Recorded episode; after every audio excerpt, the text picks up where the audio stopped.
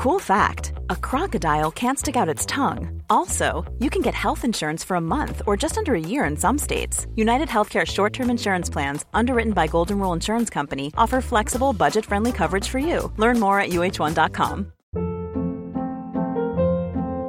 Hold up. What was that? Boring. No flavor. That was as bad as those leftovers you ate all week. Kiki Palmer here, and it's time to say hello to something fresh and guilt-free. Hello Fresh. Jazz up dinner with pecan-crusted chicken or garlic butter shrimp scampi. Now that's music to my mouth. Hello Fresh. Let's get this dinner party started. Discover all the delicious possibilities at hellofresh.com.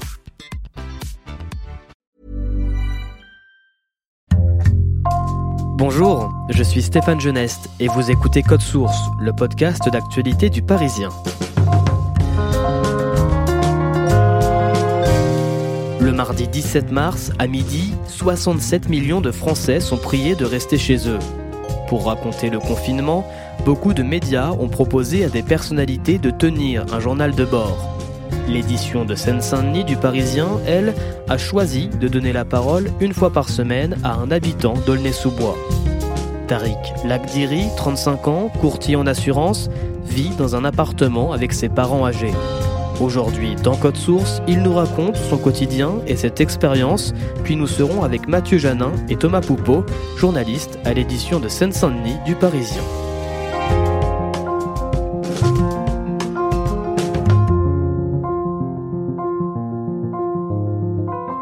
Je m'appelle Tarek Lagdiri, j'ai 35 ans, j'habite à Aulnay-sous-Bois, dans le quartier des Étangs, qui se situe dans les quartiers nord de la ville.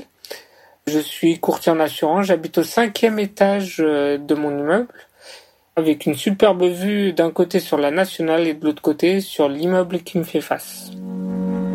Tariq Lagdiri, le lundi 16 mars, dans une allocution aux Français, Emmanuel Macron place la France en confinement et annonce que les déplacements sont strictement limités jusqu'à nouvel ordre. Quelle est votre réaction à cette nouvelle? Ma première réaction, c'est de réfléchir à plusieurs aspects euh, de mon organisation quotidienne. C'est-à-dire que j'ai l'habitude d'aller au travail, je travaille sur Argenteuil, et là il s'avère que je ne vais plus travailler. Ensuite, je pense à mes parents qui vivent avec moi et à qui euh, je dois annoncer la nouvelle premièrement. Deuxièmement, je dois veiller à m'organiser par rapport à leur subsistance et à leur euh, bien-être. On se divise généralement les tâches avec ma sœur qui vit avec nous. Je fais des petites courses localement, j'achète de l'eau, j'achète euh, des petites choses qui manquent et ma sœur achète les grandes quantités de nourriture. Et c'est comme ça qu'on s'organise. Et à ce moment-là, est-ce que vous notez des changements dans la vie du quartier? Une certaine agitation s'installe, notamment au niveau des courses. Je vois que les magasins sont remplis parce que les fils dépassent en fait les magasins, dépassent même certaines rues parfois. Le comportement n'est plus le même, même la cordialité euh, disparaît. Faut savoir que dans notre quartier, on se connaît tous, plus ou moins, ne serait-ce que de vue que euh, quand on fait les files euh, d'attente euh, aux caisses ou quand on se sert dans les rayons, c'est devenu plutôt du chacun pour soi. On essaye de se servir en premier, on essaye en fait de passer en premier aux caisses. Il y a une forme d'individualisme et d'égoïsme qui se met en place et qui est l'attente. Au départ, les gens ne sont pas inquiets. Je continue à prendre mes thés au café du Grand Paris. Je croise des gens en allant prendre mes thés les gens sont plus inquiets de trouver des pâtes, euh, du papier toilette, mais l'inquiétude ne tourne pas forcément autour des conséquences sanitaires de l'épidémie. Les premiers jours confinés, le premier réflexe est de prendre des nouvelles des proches, par exemple euh, la famille qui est en Belgique, la famille euh, qui est au Maroc, et il y a d'anciens camarades de classe avec qui on décide de créer un groupe qui s'appelle les confinés. On essaye de savoir si chacun a pu euh, se réfugier entre guillemets.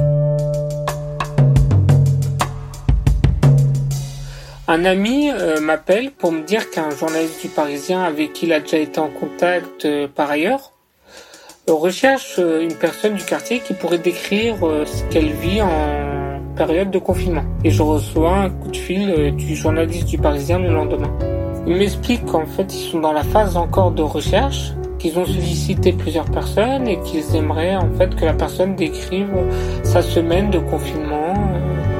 On décide alors que j'enverrai un exemple de texte que je peux écrire et qu'on décidera à partir de là si euh, je suis la bonne personne ou pas pour euh, ce type de journée. Et vous avez euh, l'habitude d'écrire Alors j'écris depuis mon passage en école de commerce au début des années 2000. Parce qu'il faut savoir que j'étais en fait un jeune issu du 93 qui découvrait une école de commerce dans le 16e arrondissement de Paris. J'ai commencé par écrire des textos à des groupes d'amis. Les textos ont plu, du coup j'en ai fait des mails. Les mails ont plu, du coup j'ai fait des recueils de mails.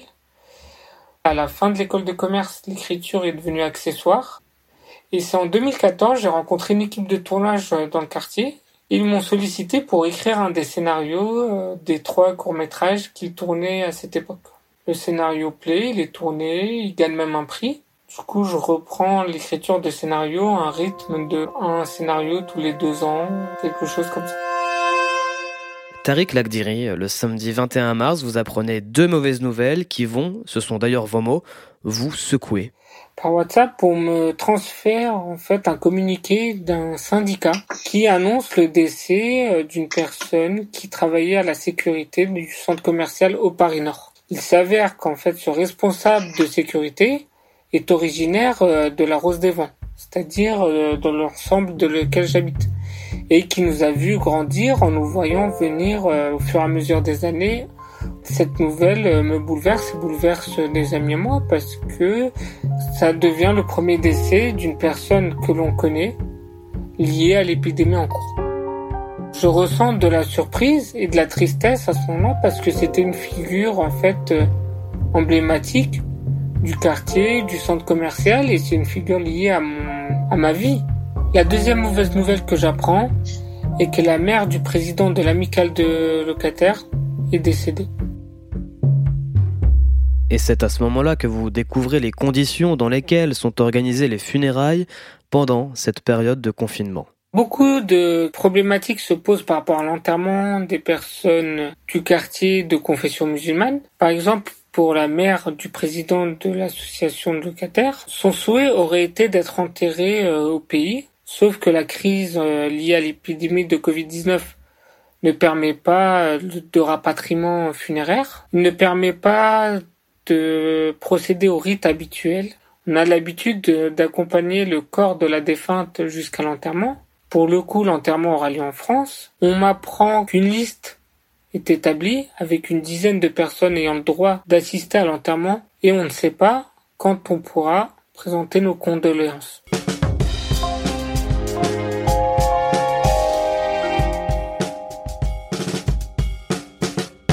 Le mardi 24 mars, tout juste une semaine après le début du confinement, le premier épisode de votre journal hebdomadaire est publié sur le site du Parisien et quelques jours plus tard, vous recevez un coup de fil. Abdel, mon ami qui m'a présenté au Parisien, m'appelle le soir. Il m'indique qu'il n'a pas Internet depuis plusieurs jours, c'est-à-dire depuis plus ou moins le début du confinement. Être confiné sans Internet, c'est une double peine. À un certain moment, il me demande si j'entends du bruit. Effectivement, j'entends du bruit, mais je n'arrive pas à distinguer le bruit.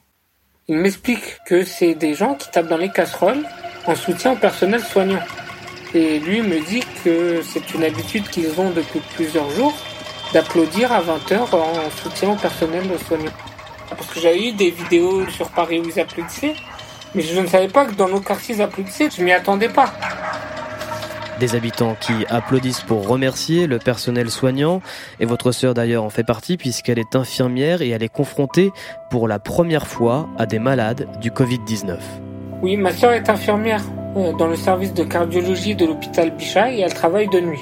Alors qu'elle est avec moi, ses collègues de jour l'informent que le service est en train d'être aménagé pour recevoir le soir même des malades du Covid-19 et me dit que par sécurité, elle préfère ne plus revenir chez nous pour éviter de contaminer euh, nos parents. Je vais devoir euh, assumer euh, les aspects pour lesquels ils se reposaient sur ma sœur. Ma sœur avait l'habitude de faire certaines courses, de gérer les médicaments de mes parents, mon père et ma mère sont âgés, sont octogénaires. Mon père est atteint de la maladie d'Alzheimer, à ce titre il est souvent confus. On a même du mal à lui expliquer des notions simples comme la date du jour, comme le lieu où on est, des choses comme ça. Sauf que euh, il a été mis au courant par ma mère et par les journaux télévisés qu'ils regardent en permanence ensemble de la maladie. C'est-à-dire que c'est répété toute la journée par les journaux et ça les inquiète tellement que c'est leur principal sujet de conversation. Et je m'en rends compte au fur et à mesure des jours qu'il a même assimilé le salut par le coude, il a assimilé une certaine distance de sécurité à respecter entre nous, et il a même compris pourquoi ma sœur en fait ne passe plus, alors que généralement on a du mal à lui faire admettre certains concepts très simples. Tarek Lakdiri, vous vivez donc avec vos deux parents. Comment se passe votre quotidien? La difficulté, c'est de concilier en fait la partie professionnelle et euh, prendre soin de mes parents. Puisque comme ils sont dépendants, ils ont envie de se reposer sur moi, sachant que je suis au domicile. Et je suis obligé de me ménager des heures de travail professionnel et de négocier avec eux pour le bon respect de ces horaires euh, de travail. À la fin du mois de mars, la Seine-Saint-Denis est l'un des départements les plus touchés par le coronavirus. Le nombre de décès liés à la maladie augmente de plus de 60% en seulement deux semaines. Et vous écrivez qu'à ce moment-là, la parole se libère dans le quartier. Au départ, dans le quartier, pour les premiers cas de Covid-19, les familles avaient du mal à en parler. Même quand il y avait des morts, on n'en parlait pas vraiment. Il y avait une sorte de pudeur par rapport à la maladie, et je pense que les gens avait peur d'être pointé du doigt, de dire qu'il faut pas s'approcher d'eux et d'être le sujet des conversations. Sauf que je pense que la pandémie a pris de telles proportions au bout de quelques semaines qu'on en est arrivé à se dire que tout le monde peut être touché. Et qu'effectivement, beaucoup de monde a eu des personnes dans son entourage proche ou dans sa famille de toucher.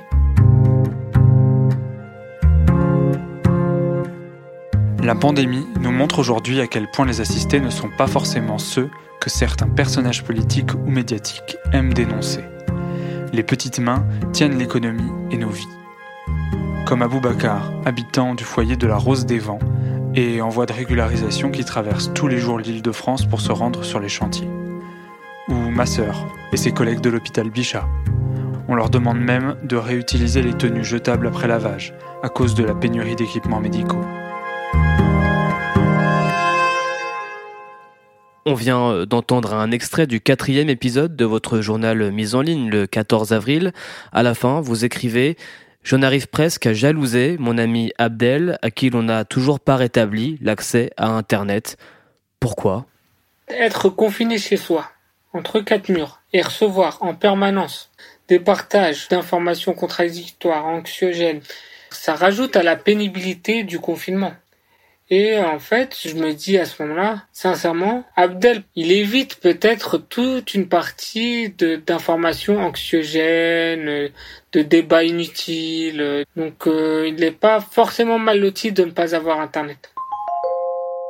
Tarek Lakdiri, qu'est-ce que ce journal a changé pour vous dans votre quotidien? Ce journal a changé euh, mon regard en fait sur mon quartier. Un exemple très simple. Il y a eu récemment l'allocution du président Macron qui a en fait annoncé une date euh, possible de début de déconfinement euh, pour le 11 mai. Le lendemain, je me rends compte en allant faire mes courses que le magasin est rempli, qu'aucune distance de sécurité n'est respectée et que les gens euh, sont beaucoup dehors.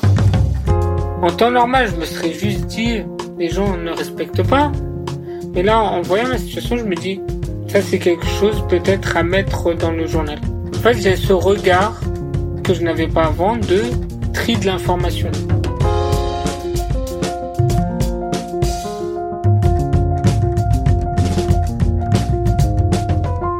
Avec nous, euh, deux journalistes du Parisien, Thomas Poupeau et Mathieu Janin.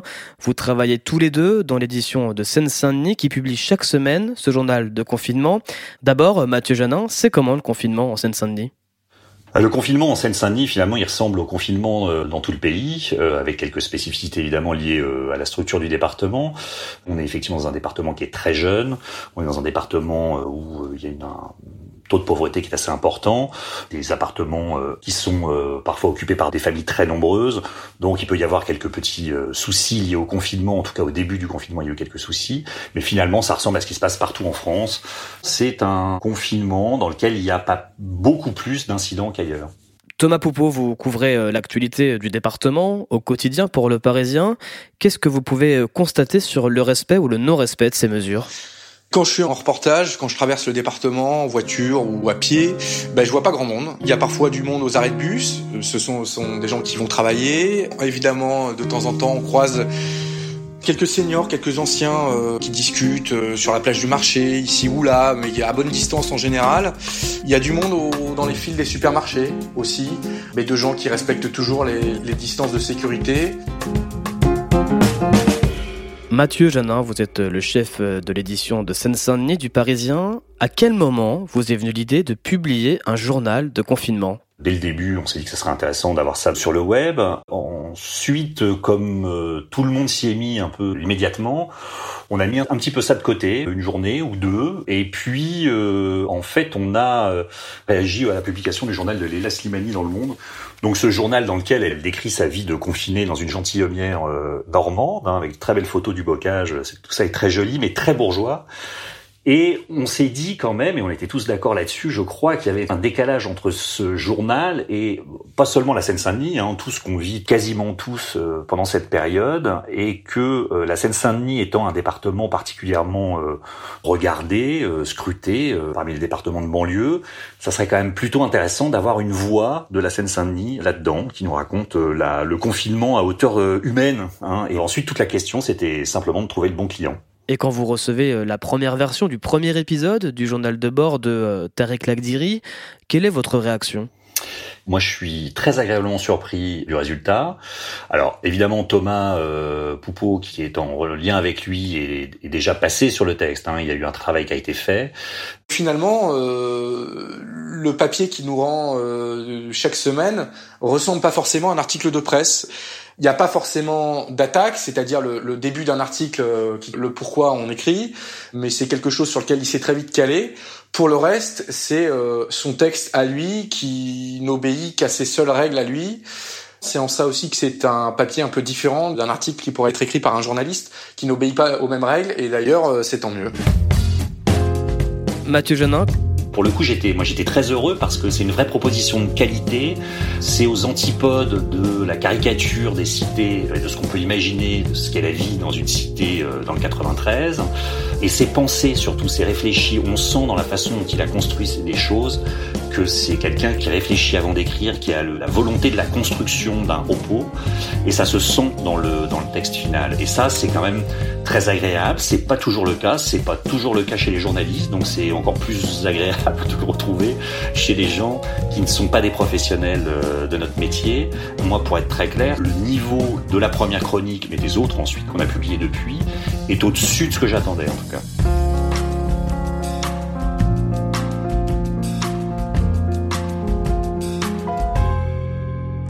Le mercredi 25 mars, le premier épisode du journal de confinement de Tariq Lagdiri est publié dans les colonnes du Parisien. Thomas Poupeau, comment réagit Tariq Lagdiri bah, il a immédiatement des retours en fait, euh, puisque la vie euh, est rythmée par euh, l'actualité des blogs. Il y a beaucoup de blogs locaux à Aulnay et tout de suite son journal publié dans le Parisien est repris sur les blogs. Je pense qu'il est un peu surpris de l'écho que ça peut avoir. Même ses voisins lui en parlent, on l'appelle, les gens, certains sans forcément cliquer sur l'article, euh, voit sa photo dans le journal, donc pense qu'il est malade ou quelqu'un de sa famille est malade et que c'est pour ça que le Parisien l'a interviewé.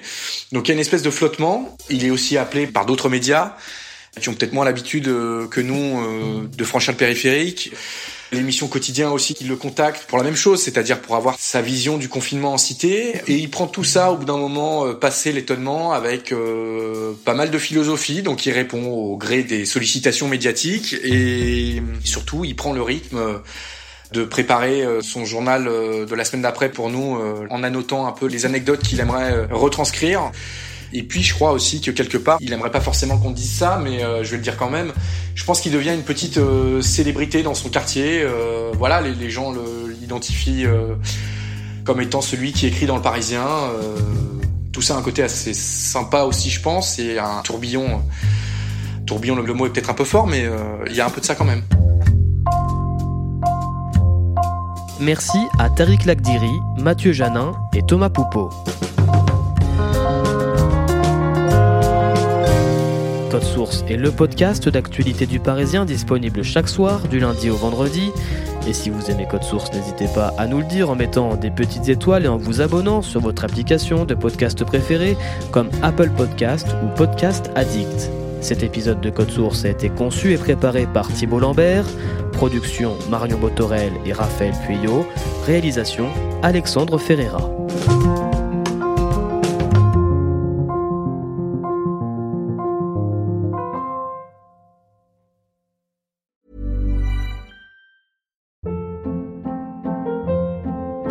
Hold up. What was that? Boring. No flavor. That was as bad as those leftovers you ate all week. Kiki Palmer here, and it's time to say hello to something fresh and guilt-free. Hello Fresh. Jazz up dinner with pecan-crusted chicken or garlic butter shrimp scampi. Now that's music to my mouth. Hello Fresh. Let's get this dinner party started. Discover all the delicious possibilities at hellofresh.com.